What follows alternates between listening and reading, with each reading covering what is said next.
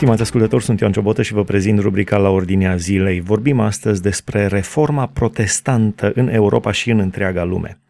Pe data de 31 octombrie 1517, Martin Luther, un călugăr și preot augustinian din Germania, a afișat pe ușa catedralei din Wittenberg și a afișat și a prezentat cele 95 de teze, așa cunoscutele 95 de teze ale lui Luther, care erau uh, care au constituit scânteia reformei protestante împotriva papalității, împotriva bisericii catolice, împotriva sistemului de indulgențe, de iertarea păcatelor pe baza banilor primiți de la oameni și uh, împotriva multor lucruri care nu aveau legătură cu creștinismul atunci.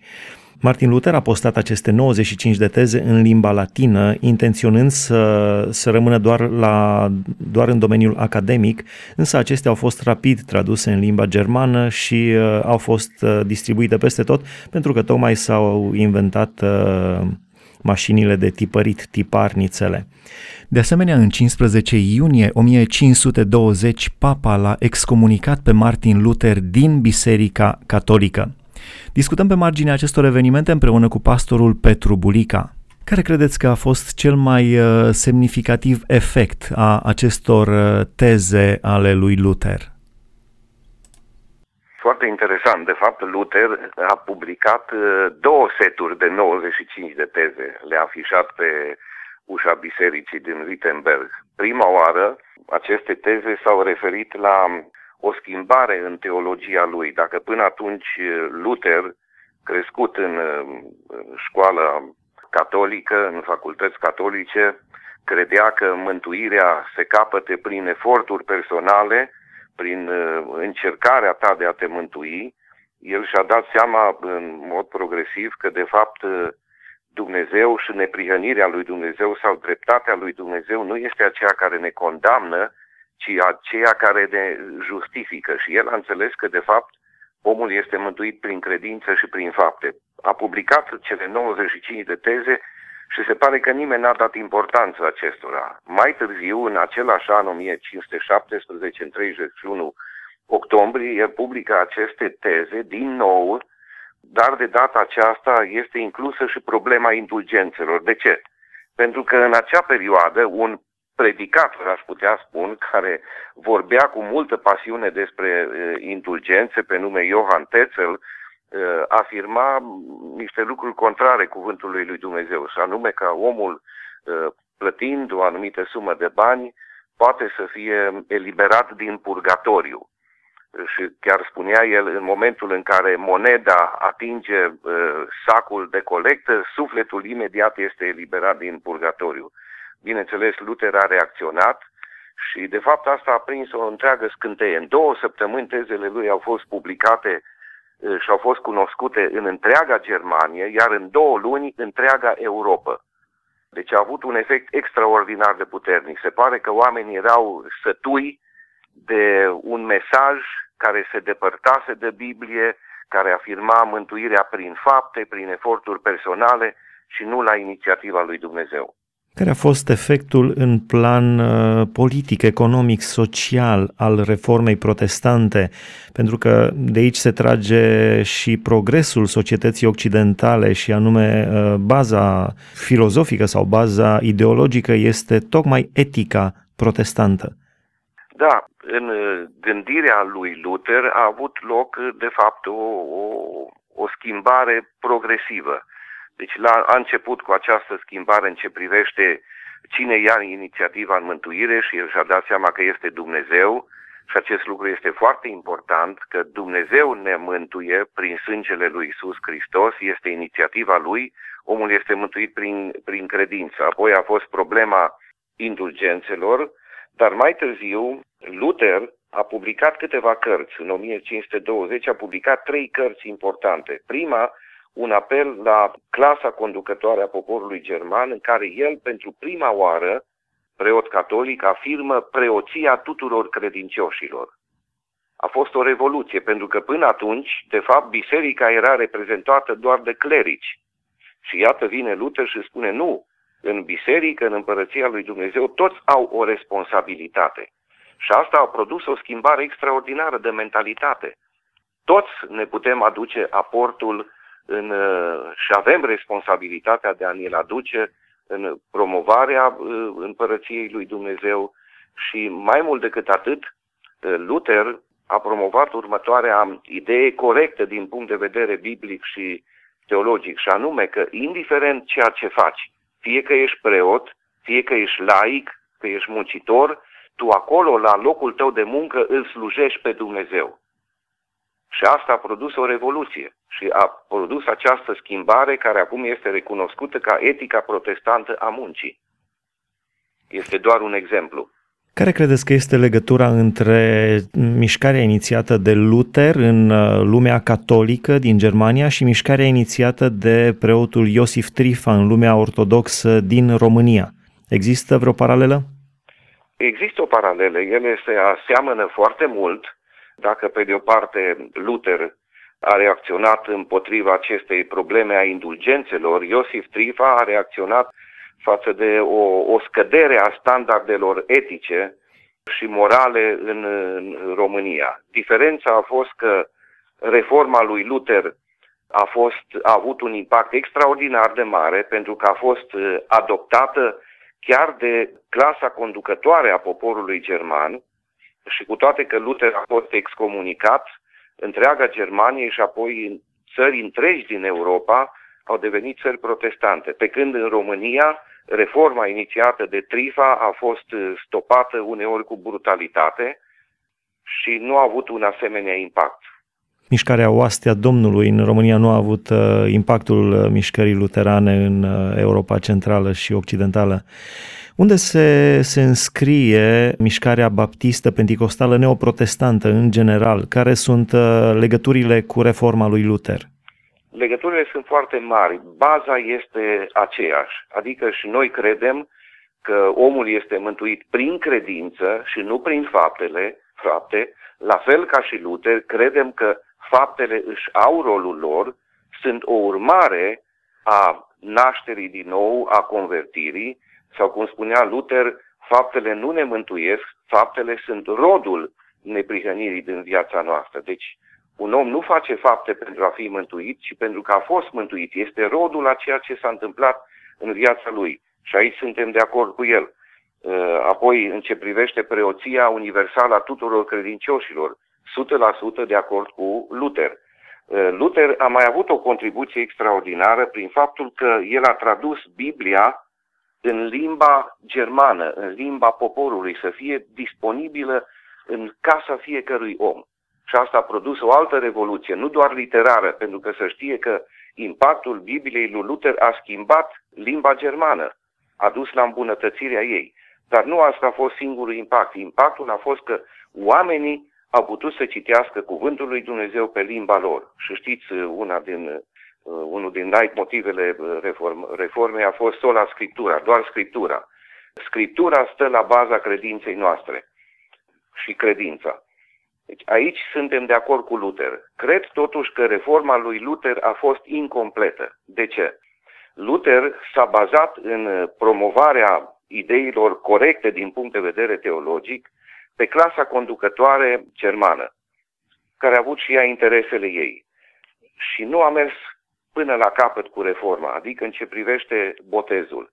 Ca să fie pe placul uh, clasei conducătoare, trebuia să continue să afirme botezul copiilor mici, pentru că în modul acesta fiecare om care se năștea într-un anumit land, automat devenea și un supus al regimului de atunci. Dar asta este o discuție poate paralelă, dar aici noi nu mai suntem de acord cu Luther. Noi credem că fiecare om are libertatea de a alege să umble pe calea lui Dumnezeu, de a-L urma pe Hristos sau de a-L respinge. Uh, Luther nu credea în libertatea de decizie, el chiar a scris o carte, Robia voinței, el credea că omul nu are libertatea aceasta, ci inițiativa este 100% a lui Dumnezeu. Și noi credem că inițiativa este 100% a lui Dumnezeu, dar credem în același timp că omul trebuie să răspundă la chemarea lui Dumnezeu. În toată istoria bisericii, cum vedeți uh, mișcarea lui Luther? Unde se înscrie? De ce a fost nevoie de 1500 de ani până la această reformă? De ce, după moartea apostolilor, biserica a intrat uh, pe un trend descendent? Uh, de ce din când în când este nevoie de reforme în biserică? Deci eu cred că s-a început trendul acesta descendent în care în momentul în care teologii acelor vremuri nu s-au mai bazat pe cuvântul lui Dumnezeu și n-au pus la, la fundația credinței uh, Scriptura, revelația primită de la Dumnezeu, ci idei omenești și filozofii. Și să știe că a fost o perioadă în care uh, foarte mulți teologi în acea vreme, de, de, cum spunea și Luther, captivitate babiloniană a bisericii. Din punct de vedere uh, spiritual. Da, din punct de vedere spiritual, erau plini de admirație față de filozofi. Nimic rău dar au început să combine teologia cu filozofia, un fel de sincretism. Uh, și în loc să rămână la cuvântul lui Dumnezeu, ei au mers pe această direcție. De aceea Luther a venit și a spus sola Scriptura, doar Scriptura. El a început să predice din cuvântul lui Dumnezeu și predica uh, cărțile din Biblie pe rând și să știe că avem cărți nenumărate scrise de Luther, care toate sunt cărți uh, exegetice cu privire la Scriptură ca o aplicație practică în zilele noastre, ce ar trebui făcut pentru, pentru o uh, întoarcere la Biblie în uh, masă? Pentru că fiecare credincios se gândește ce bine ar fi dacă întreaga planetă s-ar întoarce la Hristos, sau întreaga țară, sau întregul oraș, sau întregul cartier. Da, vedeți, trăim în vremurile acestea ale postmodernității, în care relativismul este la el acasă, totul este relativ, oamenii nici nu mai știu ce să creadă, fiecare are narațiunea lui, povestea lui și asta poate să afecteze conceptul nostru privind adevărul. Domnul Isus a spus că veți cunoaște adevărul și adevărul vă va face liber. Acest adevăr este cuvântul revelat al lui Dumnezeu. Postmodernitatea merge și cu superficialitate. Oamenii nu mai cunosc prea bine cuvântul lui Dumnezeu astăzi. Nu mai prea citesc, chiar vă dau un exemplu, într-o biserică să discuta cum de-a reușit Moise să iasă cu întregul poporul din Israel și cineva s-a ridicat, o să vă spun eu, am văzut caseta, am văzut videocaseta. Deci cred că trebuie din nou o întoarcere la o cunoaștere profundă a cuvântului lui Dumnezeu și biserica are responsabilitatea să creeze cadru în care Eh, studierea cuvântului lui Dumnezeu să fie o posibilitate reală și nu doar o, o comunicare superficială a cuvântului. Credeți că există pericolul unui sincretism religios despre care amintiați și care a fost uh, punctul uh, de plecare pe topoganul uh, descendent al istoriei bisericii? Există un mare, mare pericol în ce privește sincretismul și îl observ lucrul ăsta în fiecare zi. Sunt chiar și unele personalități, fie în lumea muzicală, fie în diferite alte domenii care din neglijență, din necunoașterea cuvântului lui Dumnezeu, în loc să promoveze o credință curată, au început să amestece elemente străine de cuvântul lui Dumnezeu în, în conceptele lor. La final v-aș mai întreba, o să vă rog să înălțăm o rugăciune către Dumnezeu, dar v-aș mai întreba care este esența, care ar putea fi esența discuției noastre de până acum, foarte pe scurt, în ceea ce privește închinarea, relația cu Dumnezeu și relația cu semenii. Făcând legătura cu Luther, Luther a avut aceste mari contribuții. Una, în una din cărțile lui, el vorbea despre sacramente. El a fost acela care a spus biblic, sunt doar două, cina Domnului și botezul. O altă contribuție a fost mântuirea prin credință și nu prin fapte, faptele urmează credinței, traducerea Bibliei și doctrina justificării, care cred că este de o importanță capitală, și anume că neprizenirea și dreptatea lui Dumnezeu nu o poți câștiga prin meritele personale, ci poți să o primești doar dacă ți este atribuită. Și această atribuire are loc în momentul în care un om se pocăiește de păcatele lui și pune încrederea în, în Hristos. Cred că asta ar fi esența teologiei lui Luther, justificarea prin credință și apoi ă, care este urmată de procesul sfințirii. Deci fiecare dintre noi trebuie să trecem prin acest act al justificării, să ne pocăim de păcatele noastre, să ne punem încrederea în Hristos. În momentul acela neprihănirea lui Hristos ne este atribuită nouă și tot în momentul acela intrăm într-un proces de sfințire în care în fiecare zi devenim tot mai mult ceea ce suntem socotiți, adică neprihăniți. La final v-aș ruga să înălțăm o rugăciune către Dumnezeu împreună cu toți cei care au luat aminte la ceea ce am discutat și cărora poate Duhul Sfânt le-a vorbit despre importanța neprihănirii înaintea lui Dumnezeu și nu a neprihănirii personale, ci a, a așa, așa cum spuneați, a justificării prin Hristos. Doamne, Dumnezeu nostru care ești în ceruri, ne plecăm înaintea Ta și suntem plini de admirație pentru modul minunat în care Tu ai lucrat în istorie. Îți mulțumim, Doamne, că în providența Ta Tu ai ridicat un Luther, în același timp cu uh, avansul acesta al științei și al tehnologiei, astfel încât lucrările lui să poată fi tipărite în mai multe limbi, să fie răspândite, astfel încât Biblia să poată fi nu doar tradusă, ci multiplicată și să ajungă în casa fiecărui om. Te rugăm, Doamne, să ne ierți că adeseori n-am folosit oportunitatea aceasta de a studia cuvântul Tău așa cum se cuvine în profunzime. De aceea mă rog pentru toți ascultătorii să le pui pe inimă dorința aceasta sfântă de a cunoaște mai bine cuvântul Tău de revelat și astfel de a Te cunoaște mai bine pe Tine. Mă rog, Doamne, ca în Scriptura aceasta, în cuvântul Tău, ei să descopere neprihănirea pe care Dumnezeu este gata să o acorde tuturor celor care își pun încrederea în Fiul Său, Domnul și Mântuitorul nostru Isus Hristos. Mă rog, Doamne, pentru aceia care Te caută, pe aceia care își doresc să fie mântuiți și care cred că prin eforturile lor pot să câștige dragostea Ta. Te rugăm, Doamne, să le deschizi mintea și inima să înțeleagă că Tu vrei să le dai iertarea și mântuirea, nu prin eforturile lor, ci datorită meritelor Fiului Tău. Te rugăm, Doamne, dă-le puterea aceasta să schimbe mentalitatea și să-și pună încrederea totală în Tine și astfel să experimenteze nașterea din nou, mântuirea, care poate să ducă la fericirea lor și la un destin vesnic schimbat. În numele Tatălui, al Fiului și al Duhului Sfânt ne-am rugat. Amin.